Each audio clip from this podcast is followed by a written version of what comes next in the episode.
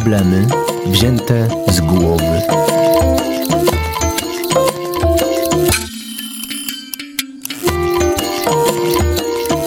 Na radiowe spotkanie z psychoterapeutą zaprasza Bednarska, ośrodek pomocy psychologicznej.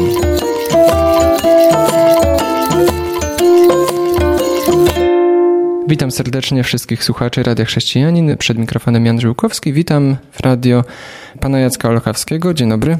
Dzień dobry, witam serdecznie.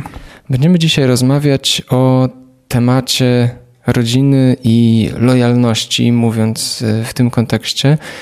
Mamy rodzinę, z której pochodzimy, i mamy rodzinę nową, którą zakładamy, kiedy wychodzimy za mąż czy żenimy się. I jaki konflikt powstaje na tym polu?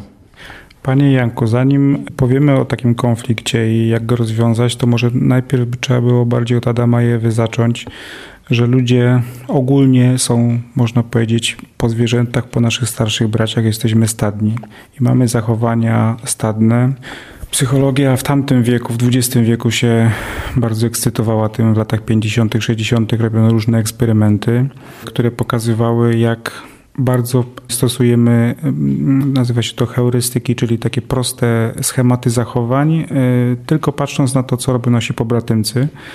I tu warto przywołać, można sobie poczytać, zobaczyć eksperymenty na przykład takich ludzi jak Salomon Ash, który pokazywał, że człowiek w grupie, w człowiek jak sam pokazujesz mu odcinki różnej długości i on je porównuje, to się nie myli mniej więcej w 99%, a jak go posadzić w grupie i grupa mówi nie, nie ten odcinek jest równy, tylko tamten oczywiście nierówny, no to on też mówi, że jest nierówny. Grupa oczywiście przygotowana do tego eksperymentu. Tak, bo to, to ja to nie omawiam w szczegółach, no ale to oczywiście byli eksperymentatorzy, którzy udawali badanych i mówili e, błędne odpowiedzi i ta biedna osoba badana również te błędne odpowiedzi potwierdzała i tak faktycznie widziała, to jest najśmieszniejsze. Albo eksperymenty o odpowiedzialności zbiorowej takich ludzi Latan Darley, którzy pokazywali, na przykład był taki eksperyment, że człowiek schodził piętrami po klatce schodowej w dół i spod e, drzwi wydobywał się dym i jak schodził sam, to reagował, dzwonił gdzieś, e, stukał do tych drzwi. Jak stało tam tylko dwóch ludzi, którzy nic nie robili, to już mniej więcej w 38% tylko reagował, a jak stało tam 5 osób, które nie reagowały, to już tylko 10% osób cokolwiek robiło z tym. Więc jakby jak ten tłum ma wpływ na nas. Tych eksperymentów było naprawdę dużo. Najbardziej znane to są właśnie też ten y, stanfordski eksperyment Zimbardo, ale też eksperyment Milgrama, bardzo ciekawy, gdzie wystarczyło, że myślałeś, że jesteś w uniwersytecie na badaniach i kopałeś prądem ludzi i, i, i tylko to, że ktoś był w białym kitlu i mówił ci, że masz to robić, ty to robiłeś. I jeśli myślimy, że my jesteśmy inni, że to tamtym ludziom się w Ameryce tylko przydarzyło, to nie jest to prawda, bo my dokładnie to samo robimy. Nawet jak tu dzisiaj pan jechał, nie wiem, czy pan stał w korku, czy pan jechał samochodem, robimy dokładnie to samo. Jak jest korek, przed nami zaczynają migać, my też migamy i skręcamy, nie wiadomo dlaczego, bo zakładamy, że może wypadek jest przed nami, może, może się pas kończy. I to wszystko jest bardzo fajne, bo świadczy o tym, że człowiek jest właśnie społeczny, stadny i że to wszystko działa. No właśnie, chciałem zapytać albo stwierdzić, że jest to wszystko jednocześnie straszne i piękne. Zależy z której strony spojrzeć. To znaczy, ma to swoje plusy. No plusem jest to, tak w ogóle i w symbolu powiem, że jak drapieżnik atakuje, no to jak jesteśmy w stadzie, no to sobie poradzimy, to to jest ten plus. Można sobie go poprzekładać teraz na sytuacje cywilizacyjne, zakupów, nie wiem, różnych rzeczy. Ale są też minusy, bo jeżeli ktoś zna te mechanizmy, to może je wykorzystać i w zakupach się nas ciągle oszukuje różnymi tam trikami, na przykład widzimy reklamy, to prawda, reklamy dla starszych ludzi, to starsi ludzie są w tej reklamie, reklamy dla młodzieży to młodzież, no, podobieństw, zasada podobieństwa, więc można nas też ponaciągać, jak się zna te zasady. A temat nasz e, tutaj się właśnie zaczyna, bo drugim minusem jest to, że część ludzi e, jest tak bardzo przywiązana do swojego stada, czyli do rodziny, w której się wychowało, że nieświadomie rozwala, rozbija obecną rodzinę, bo jest właśnie lojalna. E, to pojęcie nas dzisiaj interesuje wobec przeszłości. Lojalna w jakim sensie? Lojalna wobec osób, czy lojalna wobec zasad, w których się wychowała? Czy może jedno i drugie i jeszcze może trzecie? E, lojalność rodzinna to jest takie pojęcie, które wprowadził w 1973 roku taki pan o skomplikowanym nazwisku węgierskim Bosch Romeri.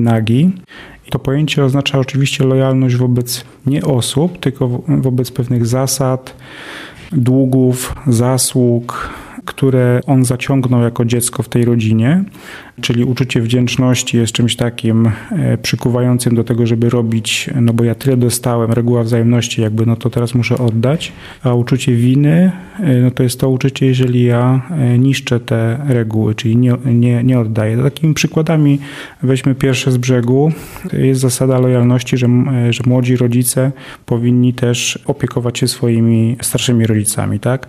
No i oczywiście jest to naturalne dla nas, przy czym no, opieka się należy faktycznie ludziom, którzy są niedołężni, którzy już nie mogą sami, natomiast być może nasi rodzice jeszcze młodzi i sprawni i rzeźcy domagają się tego, a nie, nie ma takiego, takiej potrzeby, żeby kosztem nowej rodziny opiekować się jeszcze nimi. Może kiedyś taka potrzeba będzie. Zwykłą zasadą lojalności jest to, no, że to, to jest to samo, że dzieci są lojalne wobec rodziców. To o kolejnych wymiarach, przykładach tej lojalności powiemy za chwilę. To już po piosence. Słuchasz Radia Chrześcijani, ewangelicznej stacji nadającej z myślą o Tobie. Wracamy do audycji Problemy wzięte z głowy mówimy o lojalności rodzinnej. Zaczęliśmy rzeczywiście od tego, jak to Adam i Ewa, albo jak ja lubię mówić, pierwsze gromady przybyły na ziemię polskie. Spotkałem kiedyś w książce historycznej taki wstęp i zawsze mi się to podobało. Lojalność, jakie może jeszcze mieć wymiary, już tak przechodząc do tych konkretów, które zaczęliśmy? Jakie przykłady można podać? Panie Janku, ja jestem wrażliwy, jak ktoś mówi o gromadach przybyłych na ziemię polskie, ponieważ nasze podręczniki lokują naszą historię mniej więcej od średniowiecza, że tu jakieś gromady przyszły. Tymczasem e, no, najnowsze badania wskazują, że nasze, nasze geny e, to tutaj zamieszkują od jakichś 15-20 tysięcy lat, ale to jest temat na osobną audycję, więc my tu byliśmy zawsze i ciągle. Są takie dwa naturalne momenty, kiedy lojalność jest e, przerywana. E, to znaczy, kiedy biologia czy kultura powoduje, że zachęca się jakby człowieka, żeby zrywał stare lojalności, a nawiązywał młode, nowe. I tym pierwszym momentem jest okres dojrzewania, kiedy ludzie się buntują, nasze dzieci się buntują, kontestują to, co my e, uważamy za wartościowe, przestają chodzić do kościoła, źle się ubierają, źle się uczą, zaczynają palić papierosy, czy robią wszystkie inne rzeczy, których byśmy sobie nie życzyli. I my widzimy to jako problemy wychowawcze, gdy tymczasem w głębszej logice tak naprawdę to jest to, że oni zaczynają zluzowywać pewne, pewne podporządkowanie, które mieli po to, żeby móc nawiązać nowe podporządkowanie. Jeżeli nie zrobiliby tego, jeżeli nie, nie ma tego buntu, to tak naprawdę jest to sytuacja być może gorsza, ponieważ nie wiemy, czy ten człowiek tak naprawdę zerwał z tą lojalnością, on się ożeni, wyjdzie za mąż i będzie żył po staremu. Tymczasem on musi mieć siłę i odwagę i przyzwolenie też nasze na to, żeby trochę zerwać z nami. E, tak się cywilizacja rozwija, nie może być ciągle wszystko e, tak, jak było. A drugim takim bardzo ciekawym momentem, no to są zaślubiny, kiedy to teraz jakby nie wiem, czy tradycja odchodzi od tego, bo też nie, nie mówię, że świat idzie ku gorszemu, być może ta tradycja się zmienia, ale kiedyś i obecnie również z tym ślubem wiążą się bardzo ciekawe rytuały. No spójrzcie Państwo na przykład, kiedyś były takie jakby można powiedzieć negocjacje przed ślubem, to się nazywało zwiady, kiedy od pana młodego na przykład szli jego jakiś zaufany kolega, szedł do rodziny panny młodej. Dzisiaj tego już nie ma. I na przykład przedstawiał jego walory, a potem w odwecie były tak zwane poseliny, kiedy od panny młodej szli do pana młodego i targowali się o posag. To było kiedyś, tak? teraz już tak nie ma, ale zostały na przykład z tego z rękowiny. W miastach tego się chyba nie praktykuje, ale na wsiach jeszcze są z rękowiny, kiedy po prostu państwo, e, rodzice się odwiedzają i tam śmieją się, obdarowują się prezentami i między innymi dokonują jakichś tam ustaleń. W ogóle zapoznają się ze sobą, tak? Kim jest rodzina tego wybranka, wybranki, mojego syna, mojej córki. Też przy ślubie mamy taki rytuał oderwania, oddzielenia. Kiedyś to było wręcz, że szło się do domu panny młodej i się ją porywało na przykład, czy tam przecinało się jakąś wstęgę, wychodziła druh na panny młodej, bo to było umówione, taka trochę zabawa była. Wychodziła druhna z, z koszem, pan młody z kolegami stał, miał do tego kosza wsadzać pieniądze, jakby wykupywał tą pannę młodą. To się nazywało wywodziny, kiedy właśnie wywodziło się tą pannę młodą z tego domu. W Szkocji na przykład był taki zwyczaj, że w ogóle się porywało tą pannę młodą i obrzucało się tam jakimiś produktami spożywczymi, to oni robili jajkami jakimiś tam, co miało odstraszyć złe duchy, ale chodziło o porwanie, że jakby fizycznie się wyrywa te dzieci z tego domu, e, czyli takie właśnie odrywanie.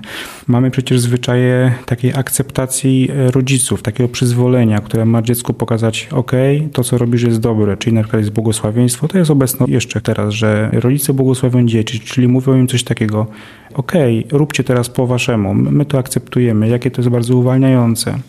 Albo takie przyzwolenie to też było na przykład, jest teraz obsypywanie ryżem albo jakimiś pieniędzmi, że jakby otoczenie akceptuje to, y, albo witanie chlebem i solą, y, w sensie y, ci młodzi mają takie coś, to co robicie jest dobre, wszyscy tego chcemy albo to wyrywanie też y, to jest pewna geografia. Na przykład był orszak ślubny kiedyś, teraz się jeździ samochodami od, od kościoła do domu weselnego, ale kiedyś to był orszak, wręcz fizyczne przemieszczenie się, bramy weselne, przekraczanie tych bram, wykupianie, przenoszenie panny młodej przez próg. To wszystko jest taki symbol, że coś się kończy, pewna granica jest przekraczana, pewien próg jest przekraczany.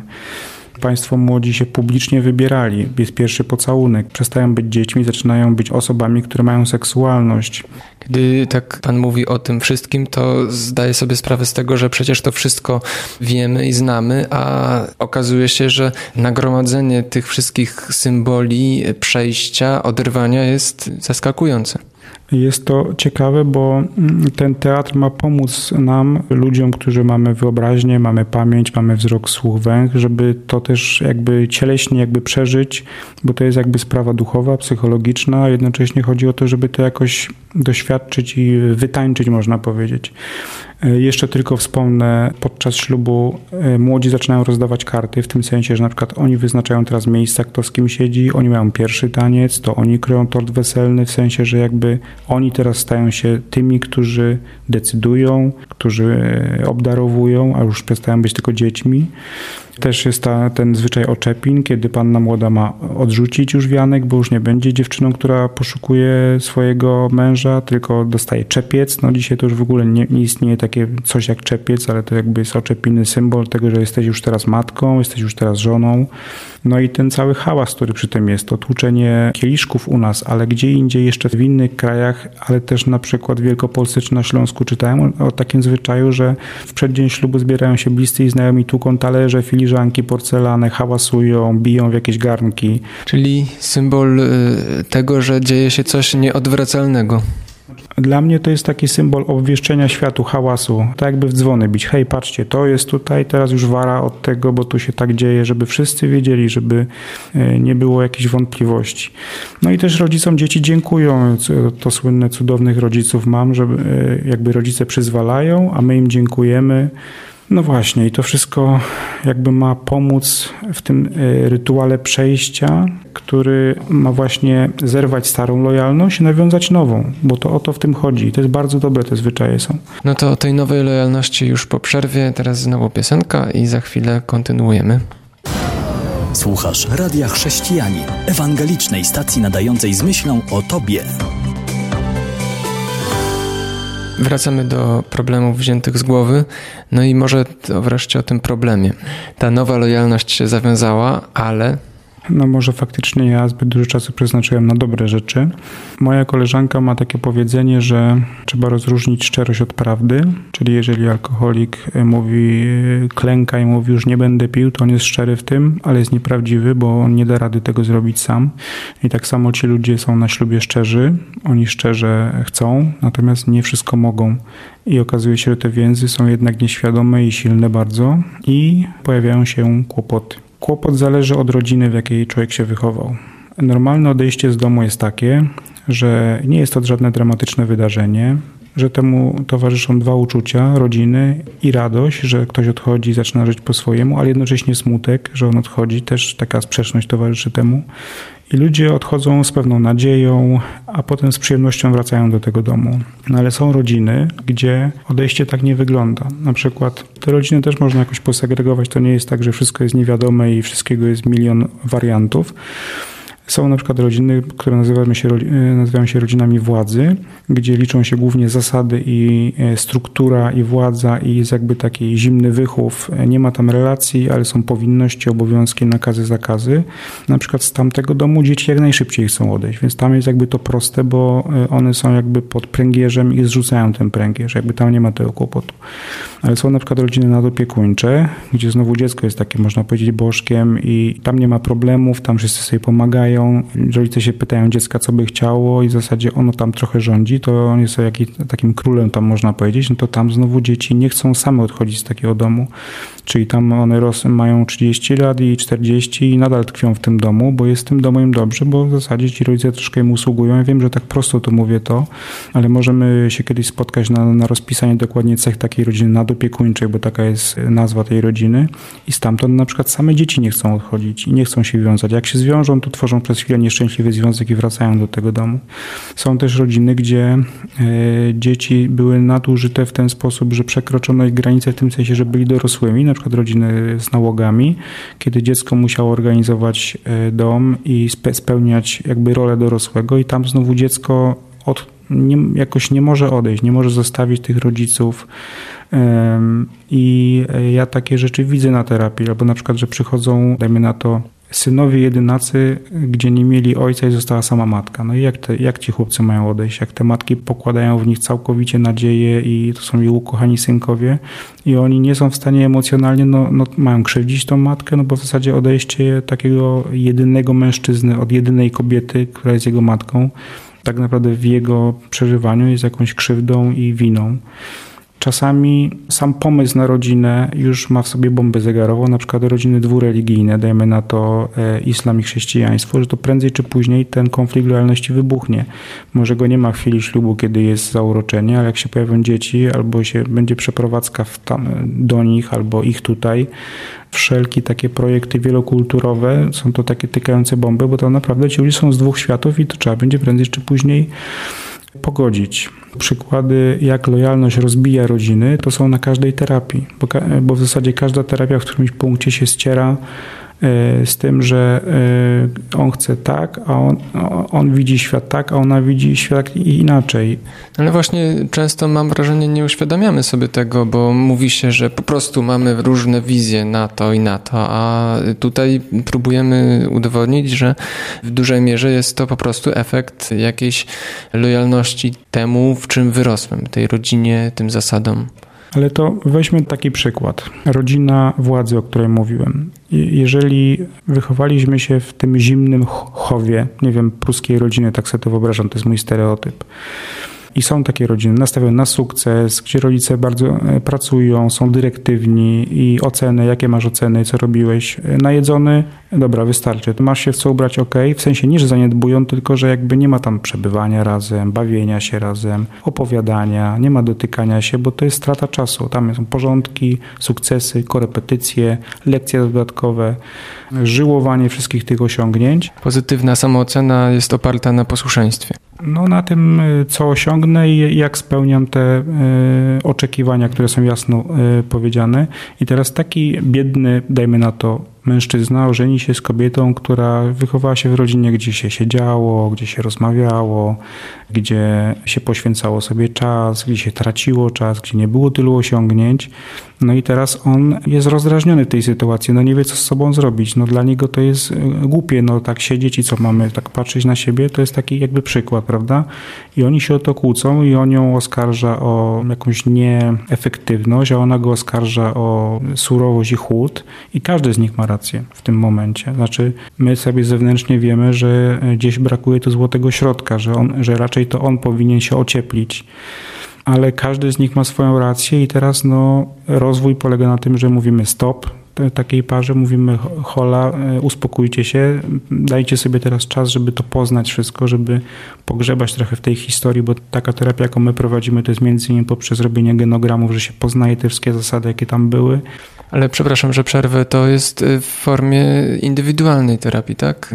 Nie no, ja mówię tutaj o terapii par, czyli mamy spotkania z parami i one pokazują ten obraz, a my analizujemy jedną rodzinę, a na następnym spotkaniu analizujemy drugą rodzinę, tak żeby oni mogli zobaczyć, wejść w te buty drugiej osoby, jak to u niego było, bo to nie jest tak do końca, że ci ludzie wiedzą coś o sobie, znaczy z grubsza wiedzą, ale tak naprawdę bardziej widzimy te wady tej drugiej rodziny niż swoją rodzinę. No siebie bardzo trudno jest zobaczyć i ocenić, a z, z ust współmałżonka jest to odbierane jako krytyka, jako atak na własną tożsamość. W związku z tym ktoś zewnętrzny powinien tutaj mm, porobić jakieś kwestionariusze, żeby wiele obszarów wyłonić, jak to było, żeby ci ludzie mogli to zrozumieć i żeby mogli dojść do takiego punktu, który też to moja koleżanka, akurat we dwójkę prowadzimy te spotkania. Ona mówi, u mnie Boże Narodzenie wyglądało tak, a u mnie wyglądało tak, a nasze jak będzie wyglądać. U mnie było tak, tak się zarządzało pieniędzmi, a u nas tak się zarządzało pieniędzmi, a u nas tyle czasu się spędzało, a u nas tyle, a my jak byśmy chcieli, jak,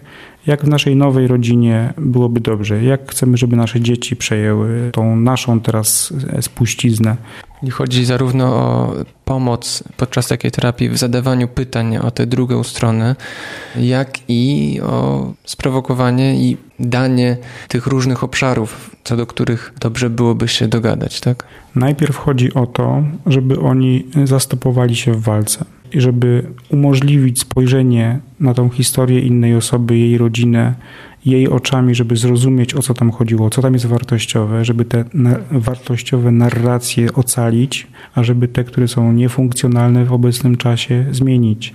No i ustalić, e, jak byśmy chcieli, co jest z tego do, do ocalenia, co jest z tamtego do ocalenia, co jest z tego do korekty, co jest z tamtego do korekty. Oczywiście to się tak łatwo mówi, prawda? Ale podstawą jest chyba to, żeby zatrzymać, żeby oni zobaczyli, że tak naprawdę w takim chocholim tańcu trochę są i nieświadomie powielają jakieś rzeczy i to nie ma sensu po prostu, że to jest zbyt wartościowe, żeby, żeby niszczyć takie małżeństwo i rozchodzić się z jakiegoś głupiego powodu, no właśnie z przeszłości, można powiedzieć. Powód może się wydawać głupi już na końcu, kiedy dojdziemy do wspólnego miejsca. Jacek Olchawski był dzisiaj gościem Radia Chrześcijanin. Dziękuję. Dziękuję również. I do usłyszenia. Zapraszam też jeszcze na stronę bednarska.warszawa.pl. Tam można w bibliotece znaleźć minione audycje. A ja się kłaniam, Jan Żyłkowski. Audycja powstała we współpracy ze Stowarzyszeniem Psychologów Chrześcijańskich prowadzącym Ośrodek Pomocy Psychologicznej Bednarska.